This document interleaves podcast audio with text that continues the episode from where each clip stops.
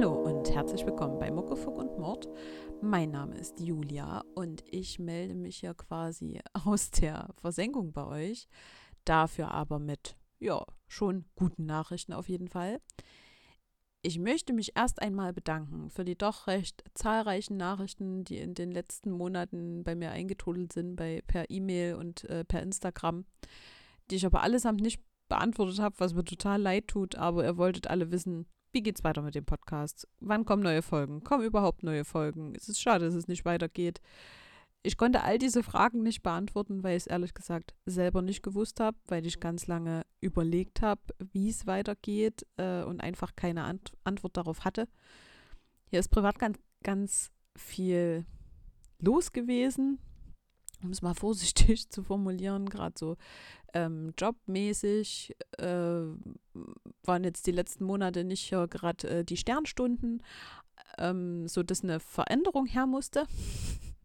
Und äh, eine ziemlich tolle Veränderung, wie ich finde, weil ich meinen Job gekündigt habe und im Oktober ein Psychologiestudium an der T U Chemnitz begonnen habe. Ziemlich cool, weil für mich geht damit ein Riesentraum in Erfüllung. Ähm, andererseits war das auch ein Riesenschritt für mich, mit über dreißig und Familie mal eben den Job kündigen und dann nochmal in eine ganz neue Richtung. Das macht man jetzt nicht so leichtfertig, aber wie gesagt, es ist toll. Ich freue mich drüber, ähm, ich habe Bock drauf und für mich geht einfach ein Riesentraum in Erfüllung. Ja, der Podcast. Also man sagt ja immer, Studenten hätten so viel Zeit. Das stimmt nicht ganz, aber trotzdem möchte ich an meinem Podcast festhalten. Ähm, wie gesagt, ich habe viele Gedanken dazu gemacht und äh, habe jetzt beschlossen, dass es wieder neue Folgen geben wird. Ähm, als ich Dam- damals, damals, vor gefühlt tausend Jahren, nee, vor fast zwei Jahren, im Januar zwanzig zwanzig mit meinem Podcast begonnen habe, da wusste ich nicht so richtig, wo die Reise hingeht. Ich hatte einfach Bock drauf und ich wollte auch irgendwie was Neues ausprobieren. Und mir hat das Podcasten ziemlich schnell, ziemlich viel Spaß gemacht, auch wenn ich das ja alleine mache. Es macht trotzdem Spaß. Und ja, ich möchte Muckefuck und Mord nicht begraben, definitiv nicht, was ich aber wirklich in Erwägung gezogen habe. Lange Zeit, viele Monate, viele Wochen. Ja, sondern ich möchte einfach wieder neue Folgen produzieren und dieses Mal auch regelmäßiger. Also ja, wirklich, wirklich regelmäßiger. Ähm, genau, ich habe mich nämlich dazu entschieden, einige ältere Folgen nochmal neu aufzunehmen, also mehr oder weniger neu zu vertonen. Das hat diverse Gründe, aber das Gute für euch ist, ähm, dass die Folgen ja schon recherchiert sind. Ja, ihr habt sie wahrscheinlich schon mal gehört, aber das ist ja auch schon eine Weile her. Und ja, wenn die Zeiten doch mal zu knapp für Recherche und so sind, dann nehme ich eine ältere Folge neu auf, sodass ihr regelmäßigen Content äh, beziehen könnt von mir. Und ich möchte in dem Zug außerdem auch nochmal gucken, ob ich bei dem einen oder anderen Fall mal noch nach neueren Informationen schaue. Und die werden dann natürlich auch mit einfließen. Genau, so viel erstmal dazu. Ähm, ich hoffe, ihr seid okay mit den mehr oder weniger Neuerungen, also dass alte Folgen wieder neu aufgenommen werden. Und damit ich jetzt nicht nur über mich rede, sondern ja auch noch ein bisschen, bisschen mehr davon habe, nicht nur mein, mein, mein Gelaber, wie das jetzt hier weitergeht und äh, was wir so machen in nächster Zeit, habe ich euch natürlich auch noch einen Fall recherchiert und mitgebracht, den ich euch jetzt erstmal vorstellen würde. Dieses Mal geht es für uns nach Halle in Sachsen-Anhalt. Und es handelt sich um einen vermissten Fall, der leider bis heute nicht geklärt ist. Einige Namen habe ich geändert. Christina Herbenbart wird am sechster erster neunzehnhundertachtundsechzig geboren und sie lebt gemeinsam mit ihren Eltern und ihrer vier Jahre älteren Schwester Margit in Halle an der Saale in Sachsen-Anhalt. Ihr Vater sagt, sie war eher ein ruhiges, introvertiertes Kind und wurde dann aber in den späteren Jahren, vor allem in der Pubertät, zunehmend äh, rebellischer. Durch einen Freundeskreis, den die Eltern nicht als gut empfanden, verschlechterte sich leider das familiäre Verhältnis und das Zusammenleben mit Christina wurde zunehmend schwieriger, sodass sie Christina dann vor die Tür setzten. Unter anderem bricht sie auch ihre Berufsausbildung ab und hat auch zu der Zeit keinen festen Wohnsitz, da sie ja von ihren Eltern vor die Tür gesetzt wurde. Das ist so circa am Beginn der achtziger Jahre. Nun muss man dazu noch wissen, in der D D R war das Anmelden eines festen Wohnsitzes und dem Nachgehen einer Arbeit vorgeschrieben. Ansonsten musste man mit einer Bewährungs- oder Freiheitsstrafe von bis zu zwei Jahren rechnen. neunzehnhundertfünfundachtzig lernte sie dann Max kennen, der Zeitsoldat bei der N V A ist und somit einen festen Wohnsitz und auch ein festes Einkommen hat. Wenige Monate nach ihrem Kennenlernen ziehen sie in eine gemeinsame Wohnung. Da ist Christina dann auch schon schwanger. Im Oktober neunzehnhundertsiebenundachtzig heiraten Christina und Max und im Februar neunzehnhundertachtundachtzig kommt die gemeinsame Tochter Steffi auf die Welt. Im Frühjahr, also wir erinnern uns, im, Früh, äh, im Februar sind sie in die, äh, hat sie die Tochter bekommen und im Frühjahr freundet sich Christina dann mit ihrer Nachbarin Kerstin an und die beiden verstehen sich auf Anhieb sehr, sehr gut. Kerstin hat auch äh, ein Kind und ja, so haben sie quasi ein ähm, gemeinsames Gesprächsthema. Zu jener Zeit beginnt die Beziehung von Christina und Max zu kriseln. Sie streiten sich oft, auch sehr lautstark, sodass unter anderem die Freundin Kerstin das auch mitbekommt. Und auch mit den Schwiegereltern hat sie kein besonders gutes Verhältnis. Sie zweifeln an, also die Schwiegereltern, dass sie sich überhaupt gut genug um ihre Tochter Steffi kümmern kann und meinen, sie ist überfordert und ja, würde der ganzen Situation gar nicht so gewachsen sein. Trotzdem hält Christina an der Ehe fest. Ähm, ihre Mutter sagt dann später auch in einem Interview, dass das Einzige, was Christina immer wollte, eine Familie ist. Und ja, wahrscheinlich war das der Grund, auch wenn die Ehe schwierig war und das Verhältnis zu den Schwiegereltern nicht das Beste, dass sie sich eben auf diese Ehe gestützt hatten, die unbedingt weiterführen wollte. Im März neunzehnhundertneunundachtzig kommt dann das zweite gemeinsame Kind zur Welt, ihr Sohn Mike. Als sie aus dem Krankenhaus, also man ist ja mit dem Kind, damals, ich glaube, ungefähr eine Woche im Krankenhaus gewesen, bis man äh, nach Hause gehen konnte. Und als sie dann nach Hause kommt, ist ihre Tochter Steffi nicht mehr da, genauso wie alle Sachen von Steffi. Also natürlich ist Christina in dem Moment total äh, überrumpelt und weiß gar nicht, was los ist und fragt ihren Mann, was das soll, wo ihr Kind ist. Und der erzählt ihr dann, er hätte mit der Jugendhilfe abgesprochen, dass die Tochter bei den Großeltern leben soll, ohne das Wissen von Christina. Also er hat seine Frau nicht informiert und während sie im Krankenhaus gewesen ist, hat er das alles in die Wege geleitet.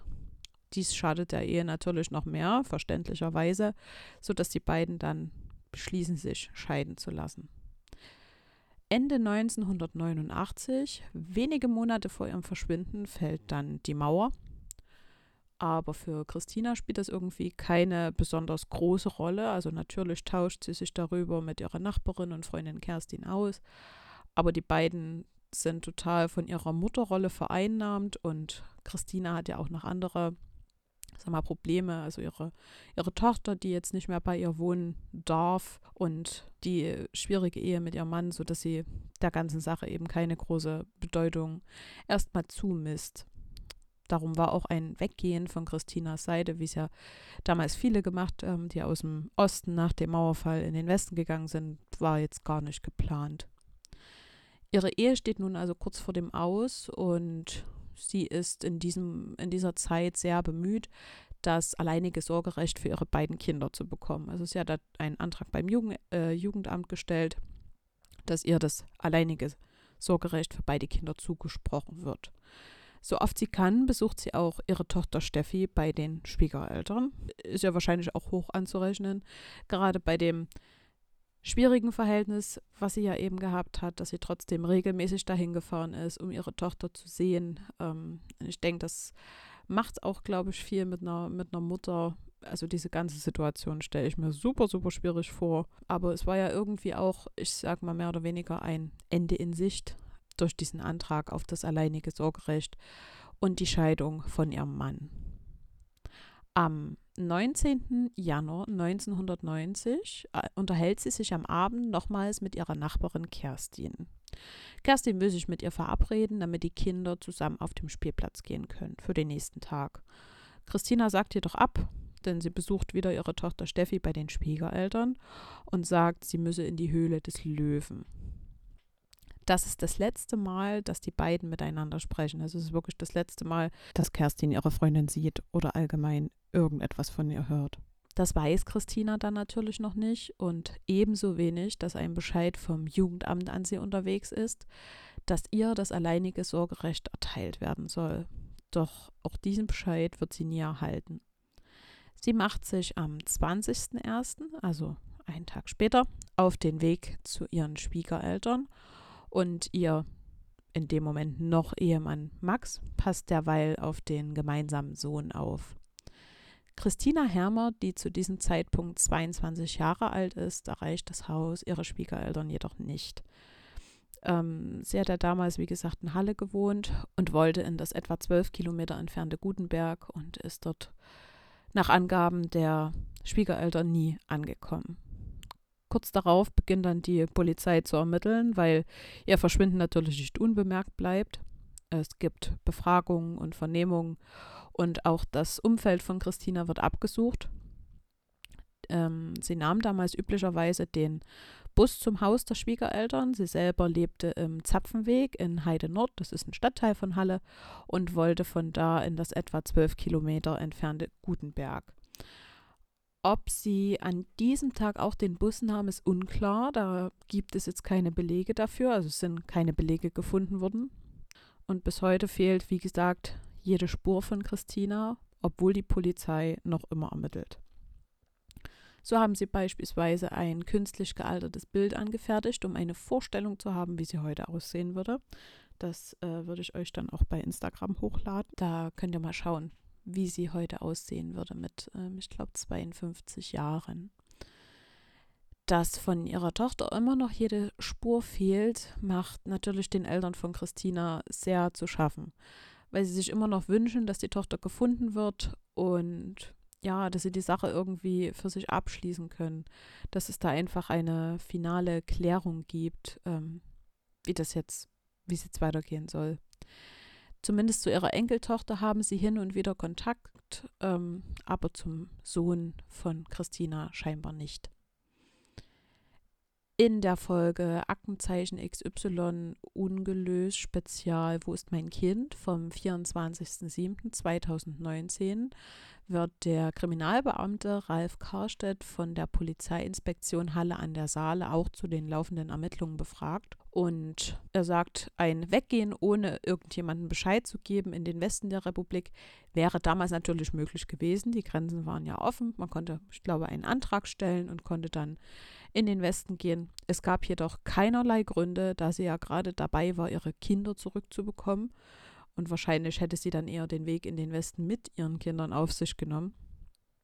Die Polizei gibt jedoch zu bedenken, dass sich Christina in all den, also gibt zusätzlich noch zu bedenken, dass Christina sich in all den Jahren nicht bei ihrer Familie gemeldet hat. Und aufgrund der Länge der Zeit halten sie es für sehr wahrscheinlich, dass sie Opfer eines Gewaltverbrechens geworden ist. Außerdem soll es einen Mann namens Frank gegeben haben, der Christina angeboten haben soll, sie mit in den Westen zu nehmen. Aber auch der konnte in den letzten dreißig Jahren nicht ermittelt werden. Also es gibt nur diese Aussage, ich weiß jetzt nicht von wem, ähm, das konnte ich nirgendwo rausfinden. Aber ja, es gab wohl einen gewissen Frank, der wollte sie mit in den Westen nehmen, aber der hat sich nie bei der Polizei gemeldet. Am Ende der Sendung, von der ich gesprochen habe, von der äh, Folge Aktenzeichen X Y ungelöst, gab es noch eine Auswertung der Hinweise, die ja immer per Telefon aufgenommen werden. Und in Bezug auf Christina Herber- Hermert gab es einen sehr überraschenden Hinweis, den die Polizei in Halle nachgehen wollte. Einen Tag nach der Ausstrahlung waren insgesamt dreißig Hinweise bei der Polizeiinspektion Halle eingegangen. Und ich habe nochmals einen Artikel aus dem August zweitausendneunzehn gefunden, in dem es heißt, dass die Überprüfung der Hinweise bisher keine Anhaltspunkte zum Verbleib der Vermissten ergab, die Ermittlungen jedoch weiterhin noch nicht abgeschlossen sind. Und das trifft auch auf diesen, ja, überraschenden Hinweis, wie es in der Folge formuliert wurde, zu. Seitdem ist es sehr still geworden um Christina. Das ist ja jetzt auch schon wieder ja, zwei Jahre her, diese Folge. Und so ist ihr Verschwinden bis heute also weiterhin ungeklärt. In der Nachbesprechung möchte ich noch ein paar Worte zum Fall verlieren. Ich möchte dabei betonen, dass es sich um meine eigene Meinung handelt und ich mich nur auf die recherchierten Fakten beziehe. Also es gibt im Prinzip, wenn man sich das Ganze durch den Kopf gehen lässt, nur drei Szenarien, was mit Christina passiert sein könnte. Ihr ist auf dem Weg zwischen dem Zapfenweg, wo sie ja gewohnt hat in Halle, und Gutenberg irgendetwas passiert. Also was das jetzt ist, ähm, keine Ahnung, ein Unfall oder was auch immer, Entführung, gibt da ja genug Möglichkeiten. Es wäre ein großer Zufall, aber es ist möglich. Szenario Nummer zwei, eine ihr nahestehende Person hat ihr etwas angetan. Vielleicht war es auch ein Unfall, man weiß es nicht und die Leiche wurde dann beseitigt. Und Szenario Nummer drei, sie ist doch in den Westen gegangen, um dort ein neues Leben zu beginnen und vielleicht ja auch mit diesem fraglichen Frank. Wirklich gesehen wurde sie ja nur, also von einem, ich sage jetzt mal unabhängigen Beobachter, wurde sie ja nur von der Nachbarin am Abend zuvor. Alles andere, also dass sie den Sohn bei ihrem Ex-Mann ließ und dann die Wohnung verlassen hat und äh, zu den Schwiegereltern wollte, beziehen sich auf die Aussage von Max, mit dem sie ja da noch verheiratet war und in der Wohnung gelebt hat. Es ist schon seltsam, dass man sie auf dem Weg zur Wohnung der Schwiegereltern nicht gesehen hat, also kein Nachbar oder sonst irgendwas. Wenn ich das ähm, richtig ähm, herausgelesen habe, ist dieser Zapfenweg, wo sie gewohnt hat, eine Neubausiedlung. Also da hat man, da kennt man auch die Leute so vom Sehen, mit denen man da zusammen wohnt. Zumindest war das früher noch so. Das ist schon komisch. Ich kenne sie ja nicht, logischerweise, aber ich finde es schwer vorstellbar, dass man als Mutter, die ja gerade dabei ist, um das alleinige Sorgerecht der Kinder zu kämpfen und quasi vor dem Ziel steht, also sie wusste das nicht, aber sie hat, ist trotzdem diesen Weg gegangen und hat sich, war ja wirklich bemüht. Ja, dass dieser jemand einfach von heute auf morgen verschwindet. Ich möchte ja keine Mutmaßung anstellen, aber sich diese Fakten ins Gedächtnis zu rufen, stimmen irgendwie schon sehr nachdenklich und lenken die Gedanken auch, zumindest bei mir, in eine bestimmte Richtung. Bedenken sollte man auch noch, dass es auch keine Zeugen gibt, die besagen, dass sie bei den Schwiegereltern angekommen ist. Auch hier gilt wieder nur die Aussage der Schwiegereltern. Auch wird nirgendwo angegeben, wer die Vermisstenanzeige aufgegeben hat und vor allem wann. Insgesamt ist es, ist es ein Fall, der zumindest mich, weiß nicht, wie es euch da geht, sehr nachdenklich stimmt. Ich bin gespannt, was ihr dazu sagt. Das könnt ihr mir sehr, sehr gerne verraten. Am besten auf den dazugehörigen Bildern oder unter den dazugehörigen Bildern bei Instagram unter muckefuckundmord punkt podcast. Wenn ihr sonst noch irgendwie Anregungen, Fragen oder Ideen habt, schreibt mir gerne eine Mail an info at muckefuckundmord punkt de. Aber auch, also in Instagram ist so allgemein besser für eine Kontaktaufnahme geeignet, weil ich da, ich sag mal, regelmäßiger reinschaue und wenn irgendwo der Schuh drückt, dann meldet euch einfach da und dann melde ich mich ganz schnell zurück. Jetzt wirklich. Okay.